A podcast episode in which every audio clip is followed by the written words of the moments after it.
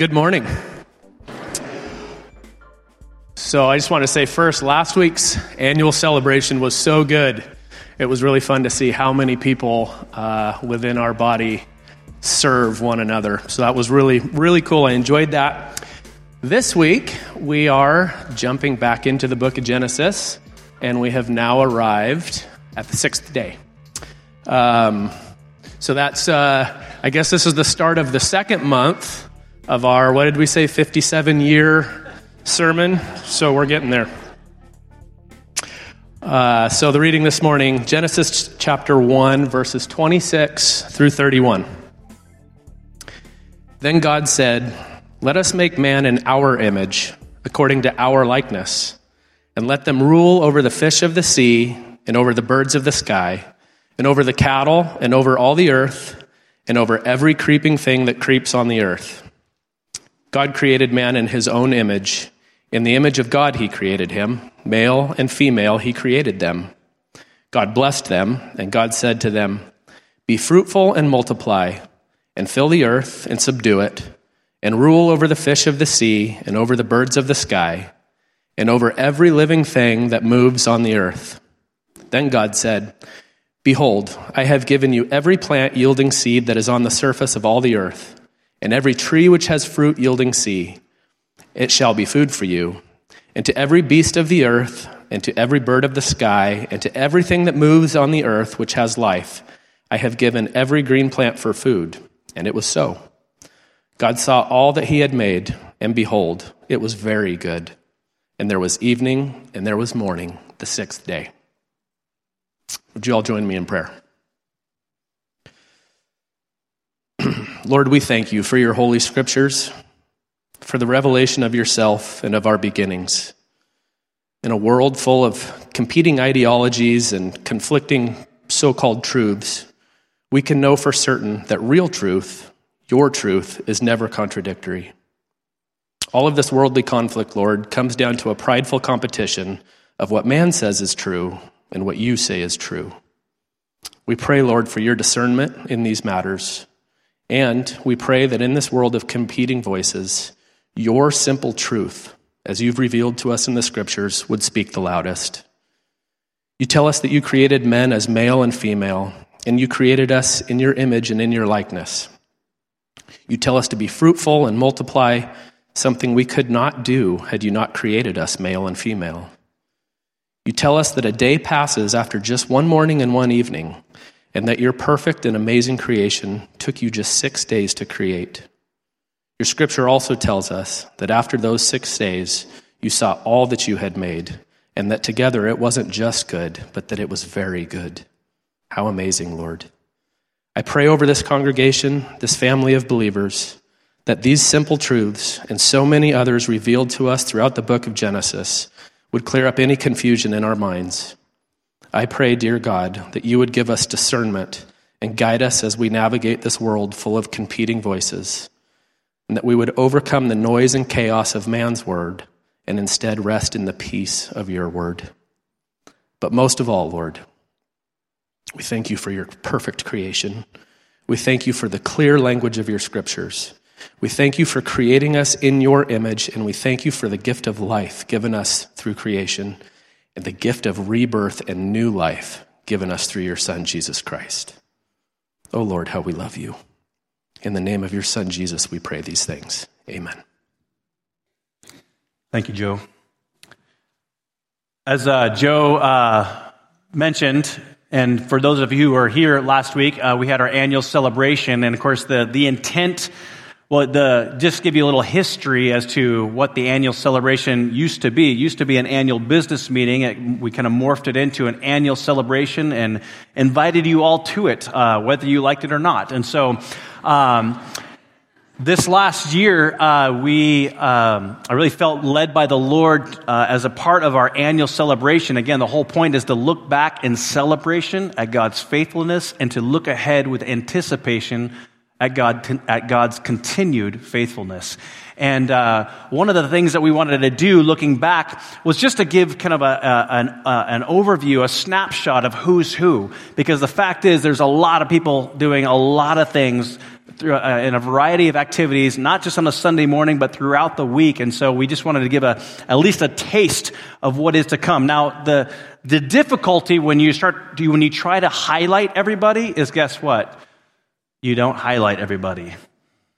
The difficulty of highlighting everybody is that someone always kind of slips through the cracks, and I, and I am fully aware of that. So I, I just want to say right up front, I apologize uh, if you felt left out because that was not the intent whatsoever. Uh, again, we were trying to do that in a very concise, efficient manner. Praise the Lord that we actually stopped on time.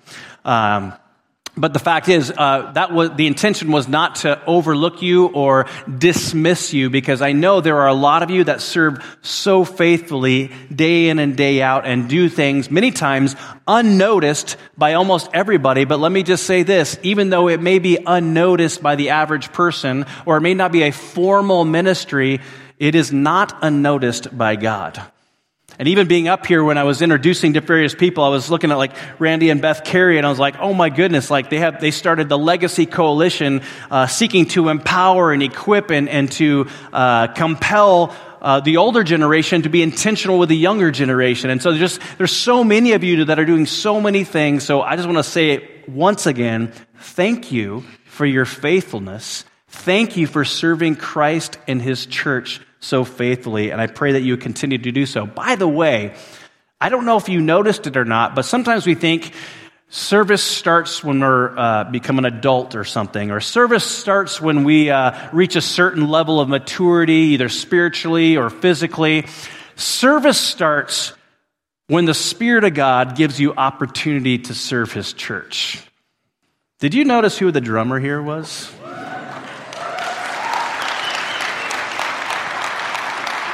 Do you know how old Griff is? Eight years old. Back there, serving on the drums. That's right. So, guess what? If there's a willing heart, there is room for you to serve in Christ Church. It just takes a willing heart. So please, if that's something you're like, man, I'm just feeling compelled to do something, we want to talk. We want to celebrate. We want to come alongside you. We want to give you every ample opportunity to serve in the way that God has either gifted you or soon to be will discover your giftings by the way, by way of working. Uh, as Joe read for us, we are continuing back in our Genesis series. Hopefully, not 57 years in the making, but uh, we're going to keep plowing through this. We're almost, we're actually at the end of chapter one. There's only 50 chapters, so we got lots of time here. But um, I do want to highlight something here because even in the, the, we've been going through this for about a month now, and um, I've gotten wind that some of you are a little unsettled by my preaching through Genesis. And you're unsettled in this sense because I'm not scratching where you're itching in every place. Uh, and I understand that. I understand that as we plow through, especially the first 11 chapters of Genesis, we must understand there's 2,500 years of human history that takes place in 11 chapters of Scripture. So, guess what? There is a lot that is not said. But there is a lot that is said. And so, my intent for us this morning, I, I want to just highlight and help us realize that even though we are covering a, a large amount of human history in a, a very short amount of uh, scriptural text, there is many things that we can speculate about. There are many questions that arise by what is said. But let me just say this let us focus on what God does reveal. Yes, it's okay to ask lots of questions. I encourage lots of questions. I mean, however, people are, people are always trying to grapple and understand, and, and you should do that. With every, every truth claim or a clear statement in scripture, it does it does conjure up questions in our minds about how other things working. We're, under, we're trying to understand God's world that He created. We're trying to understand uh, more fully and more deeply God's redemptive purposes here on earth. But let me just kind of reemphasize something. Maybe, I don't know if it'll settle your hearts, but it'll at least clarify why or my, my strategy in preaching this book called Genesis. First of all, as I said before, there's much that God does not say, but we must pay careful attention to what God does say. So that's, that's point number one. The second thing is we need to be aware of some uh, uh, of the speculative ideas and arguments that are not always helpful for grasping a clear understanding of what God does reveal. After, the, after all, the, the apostle Paul warns us in 2 Timothy chapter 2. He says, have nothing to do with foolish or ignorant controversies. You know that they only breed quarrels. And how often do we debate and argue and get debacled and get wrapped around the axle about things that honestly are kind of speculative or at least at the very least very tertiary in, uh, in, in matters of uh, eternal importance. Now, what I am not encouraging us to do is I'm not encouraging us to stop asking questions. I think questions are good. I encourage you to ask a lot of questions, but, but remember what I stated at the very beginning of our series. I'm seeking to identify what Moses, the author of Genesis, is intending to communicate to the people, the ancient people of Israel, before they entered the promised land. And from there, at that point, to make appropriate application for our lives. Now, this means that we can't address every question or speculation that has ever been raised for the past few thousand years because God's intent was not to address every question a person might have. It was to answer the most important questions that we should be asking. We might have lots of questions. The question is, are we asking the right questions? Are we asking the questions that matter for eternal importance? Well, I believe that God has answered those questions that matter most in our life. And what are those most important questions that we should be asking, or that has, often, has oftentimes been posed, is this What is the meaning of life? Right? We exist, we live, we breathe, we, we, uh, we function in our lives, but then sometimes we have these moments or these, maybe we call them midlife crisis, I don't know. But we take a step back going, what is this really all about in the first place?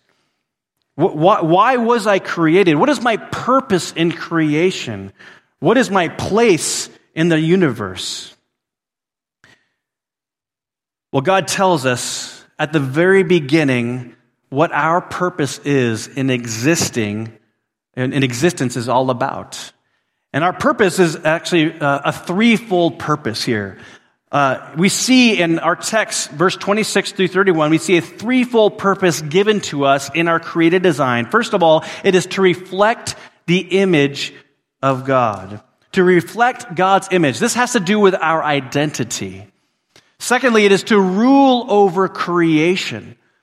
We see ultimately that that's a, a, what we call the dominion mandate. God has created us to reflect His image and to rule over His creation. And then thirdly, we are called to reproduce godly offspring. Once again, another function of our created design. But so that's going to be kind of our outline for this morning's service. Let's unpack each of these purposes one at a time purpose number one in why you and I and all people were created.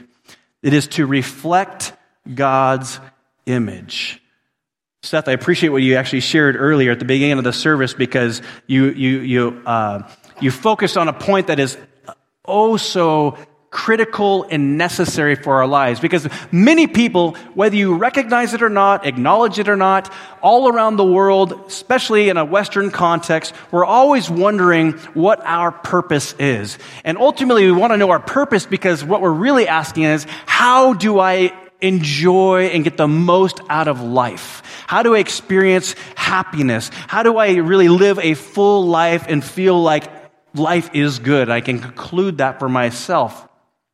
We're always asking that, or at least pursuing things that might promise that and help us experience that full life that we desire to live. The problem is, we oftentimes don't understand our actual purpose in existence.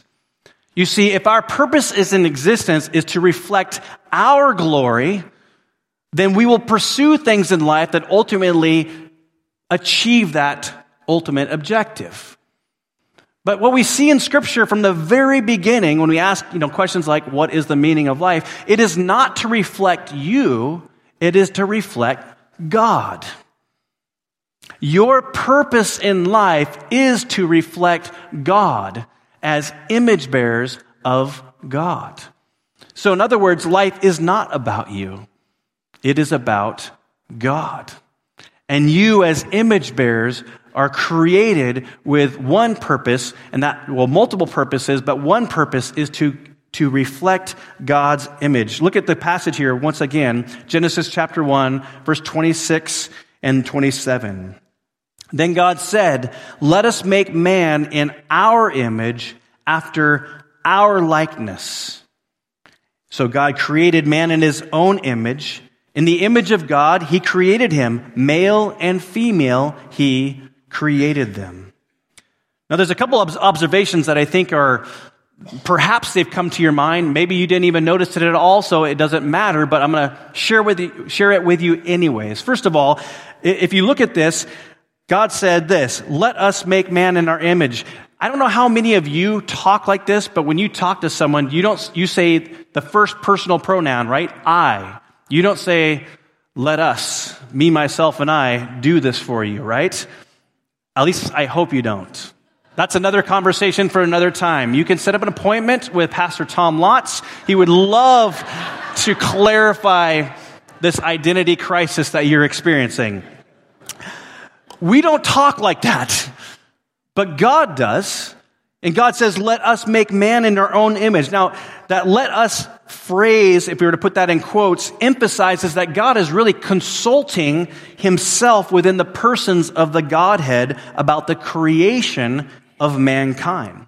Now, I think it's important to understand at this point in Genesis that Moses is not seeking to uh, establish a Trinitarian doctrine that, that's not the point that he's uh, communicating. He's just relaying what the Spirit of God is conveying to him to give to the ancient people of Israel before they enter the promised land. And so, although on the pages of Scripture, especially in the New Testament, we see Trinitarian doctrine uh, surface, at the same time, that may not be uh, Moses' uh, primary intent or purpose in describing God, saying it like this Let us make man in our own, own, image.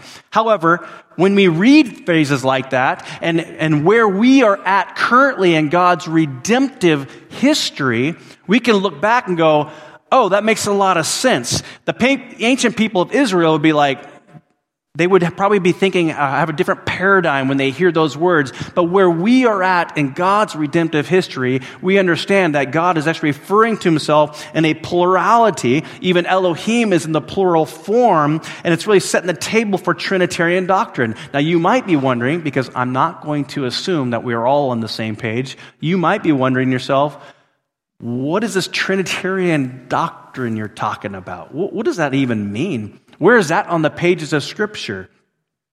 Well, let me just say this. It isn't on the pages of Scripture in the sense of the exact term. You won't see Trinity or triunity in Scripture. However, it is a label, it is a term given to describe what is observed in Scripture. What we observe in Scripture is that there is one God. As Christians, we are called monotheists. Mono meaning one, theist meaning God. We are monotheistic. Uh, we have a faith, a monotheistic faith. We believe in one God. However, God is incomprehensible. He's not just like you and me. God is one God, but He is coexisting in three eternal, co-equal persons, the Father, the Son, and the Spirit. And you might be also wondering yourself, how in the world is that even possible? That doesn't make logical sense. And you would be right in concluding that because guess what? Even though we learn through the attributes of God series that God is very knowable, He is also incomprehensible. So even though we can understand God to some degree or to some depth, he is incomprehensible. To wrap your mind or try to uh, grasp this idea that there's one God but three persons and they're, and they're not one third Father, one third Son, one third Spirit, or anything like that. They're 100% fully th- uh, persons. You're going to be like, that's mind blowing, and that means you're right where you need to be. Blown away, going, I don't know how to understand it, and that's okay.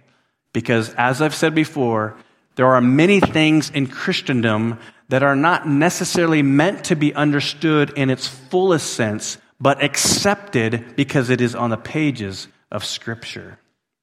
Now, another point I want to kind of clarify in, our, in, this, one, in this verse, that, uh, verse 26 and 27 is this. We talk about the word for man, right? Let us make man in our own image. And I know, especially in our 21st century Western context, those kind of thing, those kind of, that kind of language makes us cringe a little bit because we're like, ugh, it's always about man, this patriarchal system that we're kind of, that, that the scriptures are written within. Let me just clarify that for a, a point, for a moment here. The word man in Hebrew literally means Adam. Where does Adam come in on the page? Oh, yeah, Adam. He's the first person, the first male that God created, and then Eve was created from Adam. Adam in, uh, literally means uh, man or mankind. So when God is referring to let us make man in our image, what he's saying is let us make mankind. Let us make the human race in our image. He's talking about all human beings. Adam literally means to be taken out of the ground, and we'll discuss that in more detail when we get to Genesis chapter 2, where we talked about the similarities as well as the uniquenesses of both men and women. But back to our purpose, right? Back to purpose number one. Why in the world were you created by God? What does it mean that humans are created to reflect God's image or to reflect his likeness? Well, let me just kind of bring another a couple points of clarity before we jump in and give definition to this. First of all, image or likeness should be interpreted in synonymous terms. Even though they are two separate Hebrew words and they have two separate meanings, they should be really read and interpreted in a synonymous way. They kind of, they both together carry a, a particular emphasis that we're supposed to understand. Secondly, these terms should not be interpreted literally. Now, this is, we in Christendom like to kind of throw around this word, this literal word, right? We go like, we interpret the Bible literally or figuratively. In this case, we don't interpret these terms literally in the sense that we have a body like God has a body. Why? Because God does not have a body. You see, Scripture tells us that God is spirit. And so when we read Scripture, sometimes we can kind of un, uh, uh, without realizing it, we, we, need to help. It's helpful to understand. Sometimes we can think of God as just a, a larger, giant version of us, right? God in the sky, He's got all the same features that we have, just a bigger head, bigger arms, bigger legs. Everything's bigger, he, and He's somewhere invisible, so I can't actually see Him, even though He's bigger than everybody else. Um, but that's not who God is because God is actually spirit. And so scripture continually refers to God in these here's a really fancy, huge word for you anthropo- anthropomorphic terms. Which basically, in the, in the, in the layman's terms, he, God is referred to in human like language so that we might better relate to him. For example, we see, like in the Psalms, God holds you in the palm of his hands. Well, God doesn't actually have hands, and He's not literally holding you in the palm of His hand as I'm sitting there going, yippee skippy and I'm all good to go. That's not what it means, but it's figurative language because it helps us relate to God in a very intimate and personable way. So we need to understand image and likeness are re- to, are referred to synonymously, but they are also not referred to literally. So specifically then, Reflecting God's image or reflecting His likeness means that we resemble or look like God. You and I reflect what God is like. About a month ago or so, my, my family was visiting, my folks were visiting, And uh, one of the comments that was made by a number of you is that when you met my dad and I was standing next to him, you're like, you can tell the like father, like son resemblance. I'm the younger, more dashingly good looking version of my father. Just kidding. but my dad and I, we looked at him like, wow, I can definitely tell the, the resemblance here. And not, not just in the way we look, but also in our mannerisms. Um, for example, Pastor Corey took out his phone. By the way, if you see Pastor Corey take out his phone, duck. Because he's probably snapping pictures of you. I was unaware. There's me on the left. There's my dad on the far right, kind of in the glare. We have the same mannerisms. We're totally oblivious to what another's doing. We're, we're not bored. We're just sitting in worship. We're both singing. Our arms are crossed like this. And I guess uh, Corey looked over and just said, Oh my goodness. like father, like son. The point, you can take that picture down, Megan. Thanks. Quickly. The point is this my, I reflect my father. I came from my father and I reflect my father. Not perfectly, not exactly, not 100%, but there are a lot, there's a lot of crossover. Again, the apple does not fall very far in a positive sense. Uh, it, it's, uh, uh, it's like w- what my dad is like. I portray many of those attributes. In the same way, you and I as human beings portray many attributes and characteristics about God. You and I are like God. We, not, we are not God, but we are like God. We are like our Creator. We, and, and some of the unique ways that we are like our Creator, for example, is you and I have a conscience. No other created being, uh, uh, at least in the six days of creation, have a conscience except for the human race. You and I have been endowed with or bestowed with uh, emotion and uh, with a mind and a will. We, have been given the ability to rationalize and to have a moral conscience, to have a, a, an intelligent conversation, to exercise reason, to uh, be creative and to make choices. The animal kingdom functions instinctively. The human race functions consciously. We make moral choices. Bless you. We make moral choices, and that is one of the many ways that God has created us uniquely out of all other created things. It also denotes our capacity to relate to God as well as one another on a conscious and moral and rational level. So when we think about when God says, let us make man, at least that is man and woman, let us make man and woman in our image, we really reflect what God is like. Not perfectly, not wholly or completely, but we reflect in a lot of ways what He is like. And I think an important emphasis that we need to uh, to accept and understand very clearly in our minds is this is that our image bearing identity is one of the primary ways that human beings are distinguished from all other created things especially the animal kingdom, especially angels. You see, while some theories uh, uh, of an evolution, uh, while some theories promote the idea that humans are merely the latest version of an evolutionary, evolutionary change in animals or that we came from some sort of primate, the Bible teaches that humans are radically different altogether. These differences can be seen by how God has given humans the mandate to rule over all creation, including the animals. But these differences are also observed in our God given identity to bear His image. No other created thing or other living thing possesses this quality or characteristic. Even as Seth even highlighted at the very beginning, sixth day of creation was the climax of God's creative power. The seventh day is equally necessary. That'll happen next week. We'll talk about that more next week. But the sixth day, everything culminated. God created a sacred place for a, for the climax of his creation called the human race. That doesn't make it all about us. Remember, we reflect God's image, not our image. It makes it all about God so that we might live in praise and live for the glory of God, not ourselves. I think another important detail in these verses is that both male and female together represent God's image or represent God's likeness.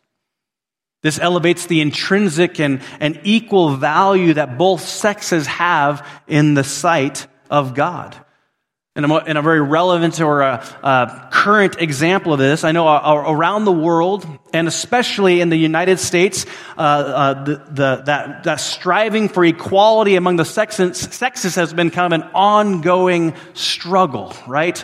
Uh, the feminist movement was one of those movements that, at least on the surface, sought to promote equal rights and equal treatment for both men and women. And on one hand, no one would argue that, you know, it's like both men and women, they can vote. You know, there's, there's no lesser than, there's no like primary and secondary class of human beings here or sexes here. All people, both man and woman, are created in the sight of God and are equally valuable, are equally uh, representative of who God is. Now, I believe, we may disagree with this in here, this is not intended to be a knockout, drag out comment here, but I believe that this movement has digressed into something that is way outside the scope of Scripture, and especially in regards to the roles of both men and women. We'll talk about that more when we unpack Genesis chapter 2 and Genesis chapter 3. The irony of ironies, however, is that in their effort to fight against patriarchal systems, feminists have now lost their voice to another prominent movement, and that would be called the transgender movement, or LGBTQAI, whatever letters you want to add to that. In other words, all of a sudden, what used to be a prominent voice for equal rights and equal treatment has now been displaced by another louder voice, and that is the transgender voice. Apparently, there are over 72 gender options, I learned this past week, that you can choose from this week. Uh, and please understand me. I'm going to move into. Uh, a, clar- a point of clarification that is oh so necessary. But this isn't intended to come across as an Aaron the angry preacher pressing back against the culture. That's not my intent. This is Aaron, the man who is seeking to represent God and his design of creation, and imploring you to accept God's design, not the culture's. Let me summarize a few points that have been made already. First of all, God made male and female in the beginning. Very simple. God made male and female in the beginning. Secondly, male and female together make up the image of God. Male and female together make up the image of God. This means that no other gender uh, uh, is optional. No other gender can uh, represent or bear God's image. So, regardless of what other genders are manufactured or thought of in our culture, they don't represent the image of God. So, even though someone may be convinced in their own mind, I'm whatever other kind of gender that psychology has put forward, it cannot represent the image of God because God said from the very beginning, male and female that's it. The only two sexes represent the image of God.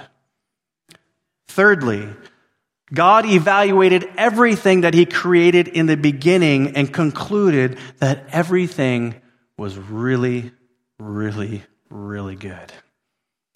Remember what we talked about before when God called, you know, each of the days he would say, and God called it good. And God said he evaluated his creation, almost took back and was like, wow, that's really impressive. And he said, it's really good. That word for good, in our common day vernacular, we go, we call everything good. Good means kind of nothing.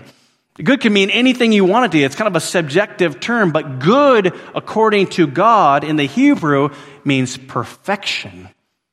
It means, it means completeness. In other words, when God says everything is really good, He's saying it needs no refinement. It doesn't need any kind of evolutionary progress. It doesn't need any more uh, development. Everything is as it's intended to be from the very beginning.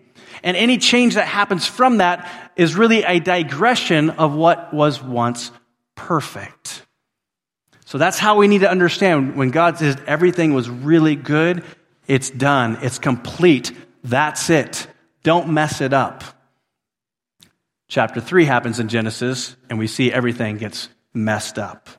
We'll get to that later. Why then, if it's so simple on the pages of Scripture, why then all the confusion about gender? Remember the pattern observed in human history that I've communicated a, a couple different times. The pattern is this Left to ourselves, humans continually rebel and bring disorder into this world. Left to ourselves, human beings continually rebel and bring disorder into the world. You see, sin, which is brought about by man's rebellion, has corrupted, it has confused, it has distorted God's perfect design and function of creation. You see, God is not the one on trial here. We're the ones that have kind of thrown the stick in the spokes. God, is, God made everything perfect from the beginning, and yet because of our rebellious choice to live autonomously from God and to make and to take matters into our own hands, again, we'll get to that when we get to the tree of life and the knowledge of good and evil. We see ultimately we have corrupted and confused and distorted God's perfect design. Not to mention, as Genesis 3 will expose, there's another enemy at, uh, at play here. And his name is Satan. He's Lucifer. He goes by other names. Lucifer. He has other labels or reputations. He's referred to as the father of lies.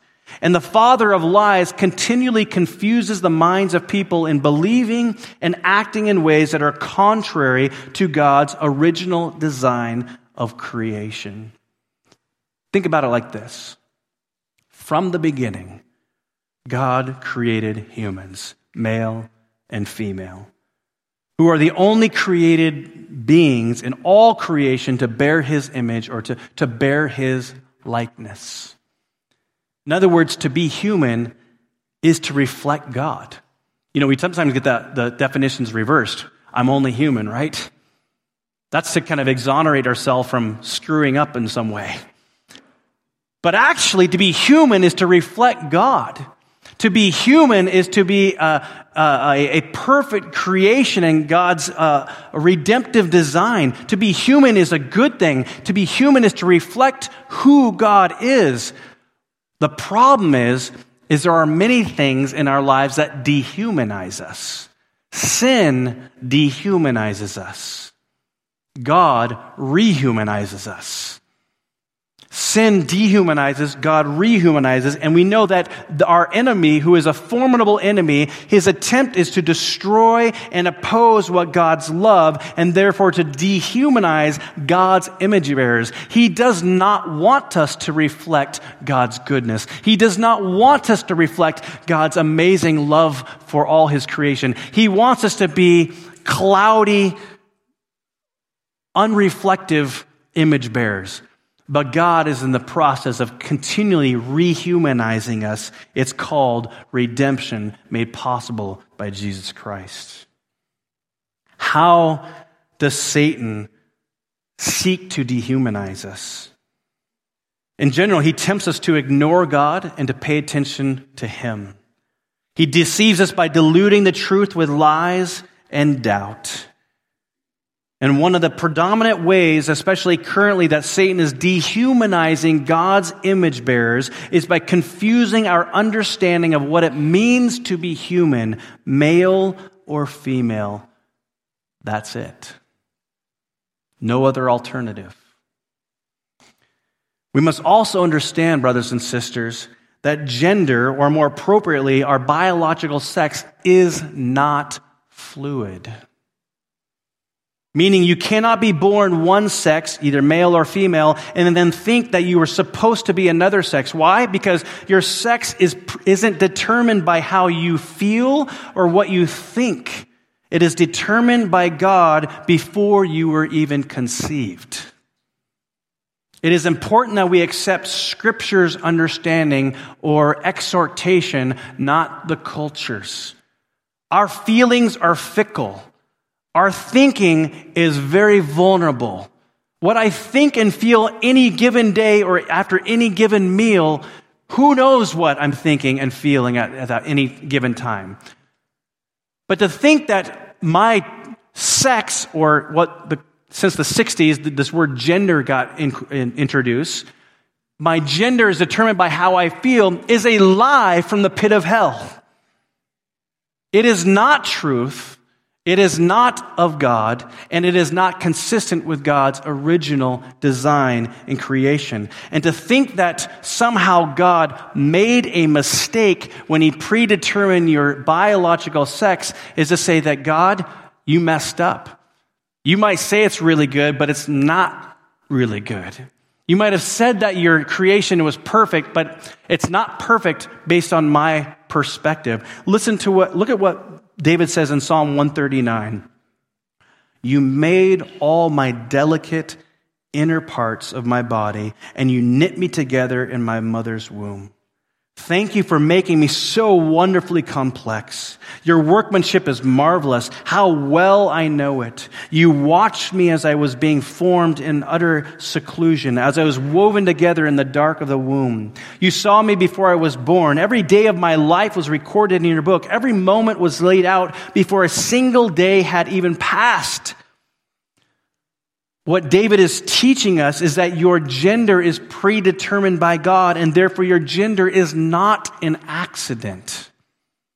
And to think that it is, is to say that God messed up when he thought of you and when he formed you.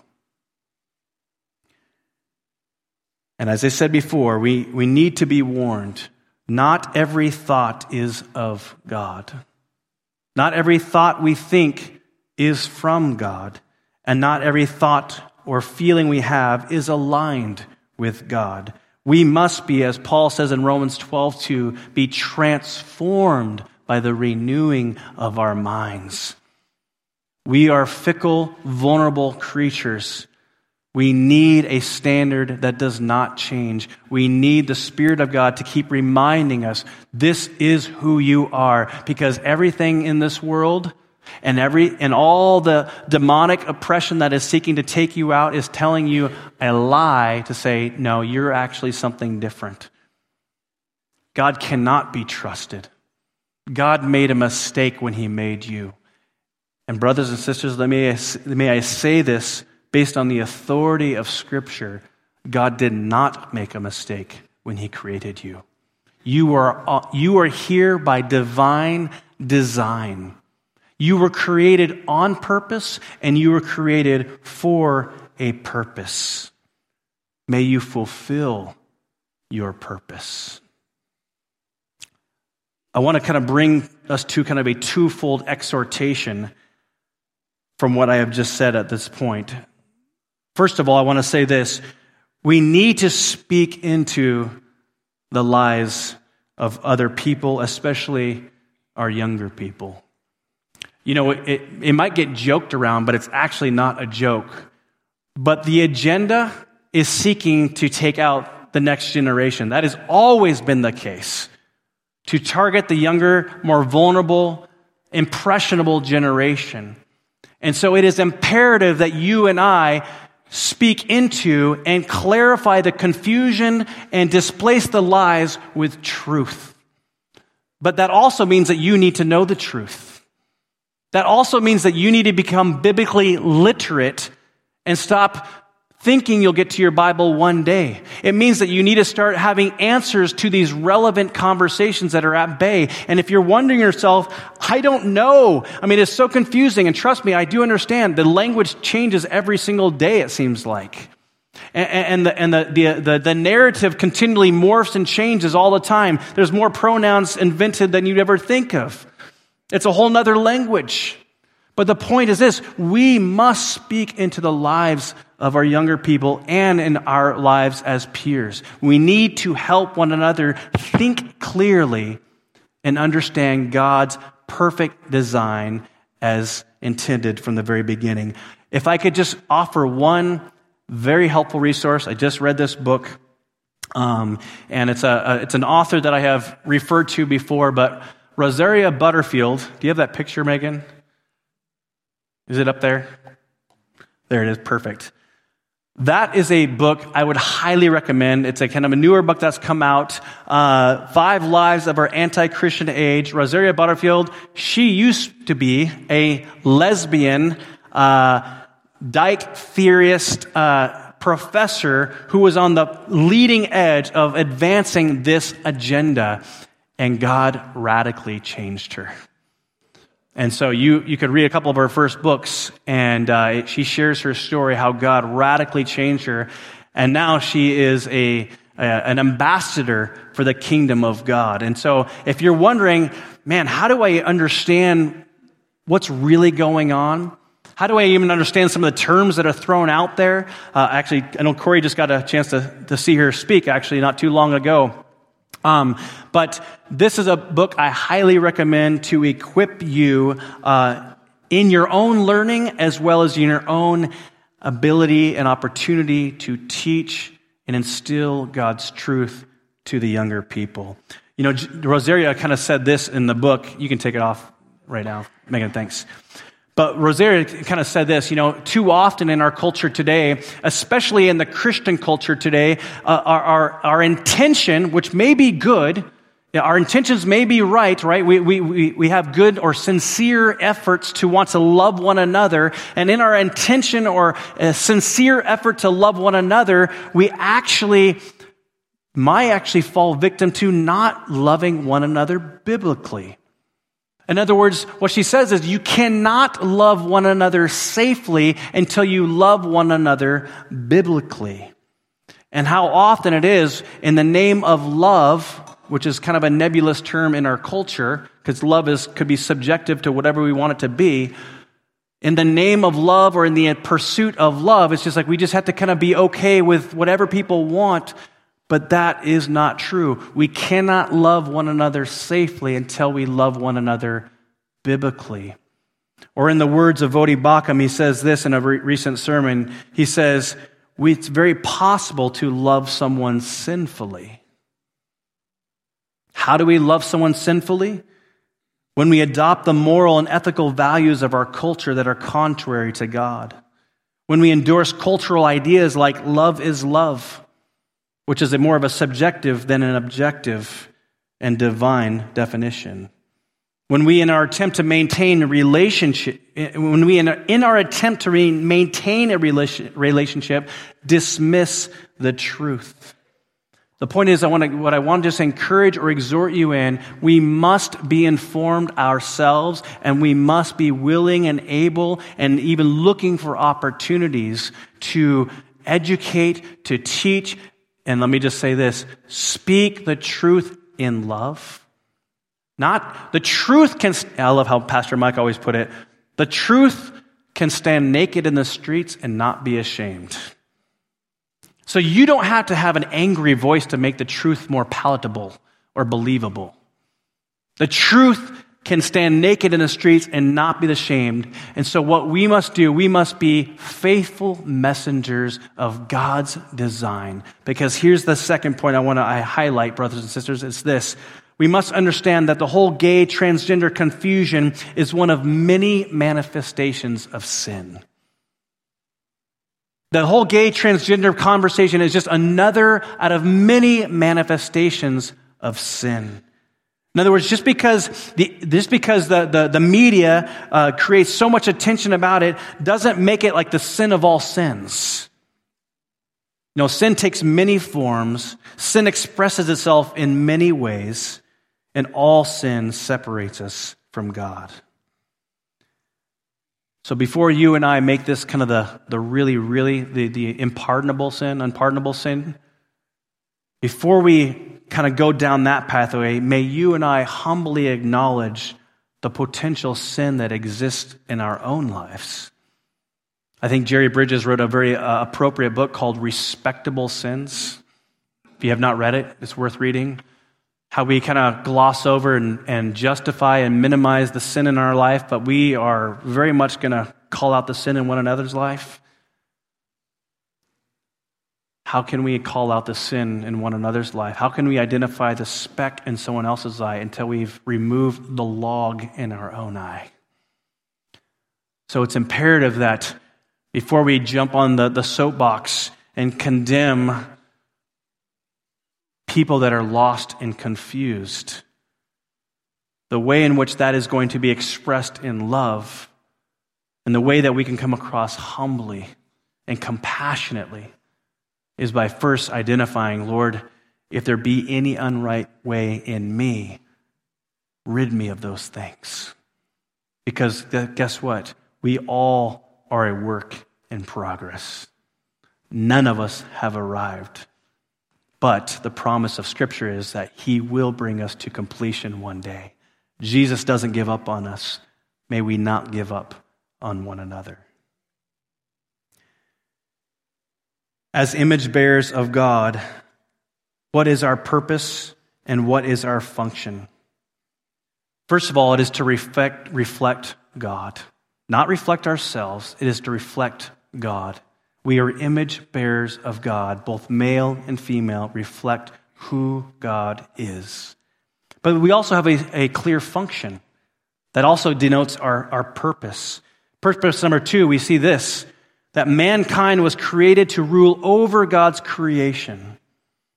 Mankind was created to rule over God's creation. Look at what, the, what uh, Genesis 26 and 28 say, and let them have dominion over the fish of the sea and over the birds of the heavens and over the livestock and over all the earth and over every creeping thing that creeps on the earth. And God blessed them and said to them, Be fruitful and multiply and fill the earth and subdue it and have dominion over the fish of the sea and over the birds and over the heavens and over every living thing that moves on the earth. A similar passage that we can turn to is in Psalm chapter 8 where we see, Yet you have made him a little lower than the heavenly beings and crowned him with a glory and honor. It's speaking to human beings. You have given him dominion over the works of your hands. You have put all things under his feet, all sheep and oxen, and also beasts and field, the birds in the heavens, the fish in the sea, and whatever passes along the paths of the sea. What is our second function? What is our section, second purpose in being in existence in the first place? To, to bear and to reflect the image of God.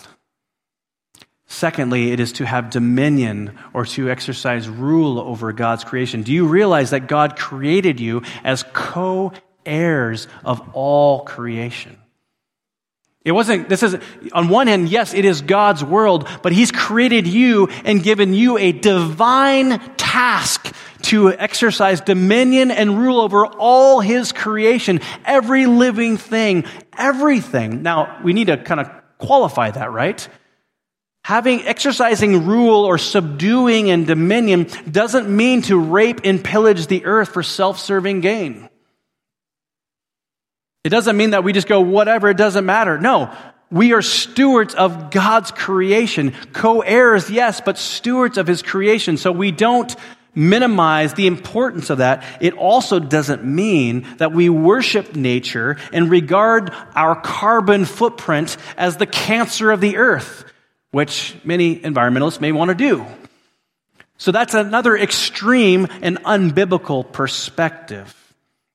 No, to rule and to subdue and exercise dominion means to function as a co heir, a co ruler of God's earth.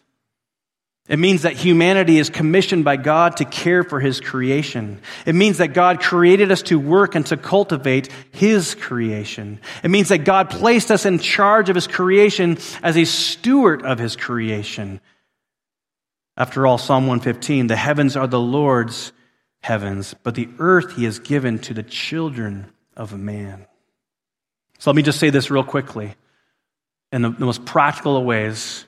Make up in your mind as image bearers of God to steward God's creation as if it belonged to you. In other words, don't treat the earth and all that is in it like a rental car. I know how you drive rental cars. It's not mine, so psh, not my problem. No, no. We are called to care for God's creation. He is, he is, it is, it belongs to God. And as co-heirs, we are given that stewardship responsibility. I love what Warren Wiersbe, he said it this way. We cannot honor the God of creation if we dishonor his creation. We cannot honor the God of creation if we dishonor his creation. So subdue, rule, have dominion, but do so for the glory of God. Third, and quickly, be fruitful and multiply. Another function of our created design is to be fruitful and multiply. I can safely and confidently say that Abby and I have fulfilled this mandate. So, what are you waiting for? Just kidding. There's a lot of debate, uh, uh, especially about global overpopulation, right? Something that the world cannot sustain too many people, and some people that there's not enough food to, all, to feed all the people, even for all the people that currently exist. Let me just push back ever so gently on those potential concerns. The problem with perceived overpopulation is not that the world has too many people in it, but that the people are too greedy and self serving. That's the problem. It's not that there's too many people, we got too much greed and too much self serving motives. I think a coworker of mine, when I was working on the pipeline in Alaska, um, he once said, he's like, I'm never having kids because there's just too many people already. So the, the what the world needs and what Mother Nature needs is that it needs half the population. Again, a non biblical perspective on reality. You see, the problem with the world is, is not, the, the problem with the world hunger is not a lack of food, but it is a lack of generosity. You know how much food is thrown away in the U.S. alone every single year? 80 million tons. That's 38% of the annual food supply that's just thrown away. We don't have a lack of food, we have a lack of generous distribution. So, overpopulation is a non issue in God's economy. And a lack of food is a non issue. It really comes down to the, the depraved heart of people. Again, left to ourselves, everything becomes more disordered and chaotic. Now, we could spend a lot of time on this, and I'm not going to spend a lot of time on this, but let me just say this because this is important to understand. Scripture says that children are a heritage from the Lord, the fruit of the womb is a reward. Like arrows in the hand of a warrior are the children of one's youth. Blessed is the man who fills his quiver with them. Or Malachi 2:15 tells us that God desires godly offspring to fill his earth. And so, regardless of what the culture or what the, the, the, the, social media narrative might be, or what people may propose as the issues, again, we're all, we're all world problem solvers, right? We get into our little circles and we solve the world's problems and we walk away going, if, if, if only everybody would just listen to me, and the whole world, the world would be a better place. No, if we would just listen to God, if we would just see the plain reading of Scripture, if we would just see, like, God has created everything, it was good, sin has really messed it up, and God is in the process, patiently but proactively, redeeming his creation for the glory of his name. May we be about that business, reflecting his image, ruling as a co heir his earth, and being fruitful and multiply. I think it's important, church family, that I just bring it back to a Christ center focused. As always, we desire to bring it back. How is this message fulfilled ultimately in Jesus Christ? It's like this. You see, Jesus Christ is the Son of God, and He is the visible image of the invisible God. So when we talk about you and I, we are image bearers of God, reflecting God. Jesus is the perfect example of one who reflects who God is. Hebrews 1 3 says this that he is the radiance of the glory of God and the exact imprint of his nature. To know Jesus, scripture says, is to know God. Jesus Christ shows us what God meant when he said, Let us make man in our image. We see that through Jesus that the church became his bride. We see that he fills the earth with spiritual children. He blesses his disciples and fills them with the spirit of life. He brings everything under his dominion, including Satan and evil. He enters into the rest of God. The first Adam failed. The second Adam, that is Jesus Christ, succeeded and is victorious. And it is him that we ultimately celebrate. As we are celebrating the victorious second Adam. It did come with sacrifice, it came at a terrible cost, but it is a glorious and victorious conclusion. But we never forget. As Jesus mandates for us, we never forget. Well, Jesus, even now, we, as we understand a little more fully what our purpose and design is all about. Ultimately, we look to you and we understand that you fulfilled that perfectly. You came to this earth, you walked this earth, and you lived a perfect life, and you died obediently to your Father's wishes and to your own will, so that we might be made right, so that your creation might be restored and redeemed and renewed. All things made new. Jesus, we celebrate you even now. In your precious and holy name. Amen.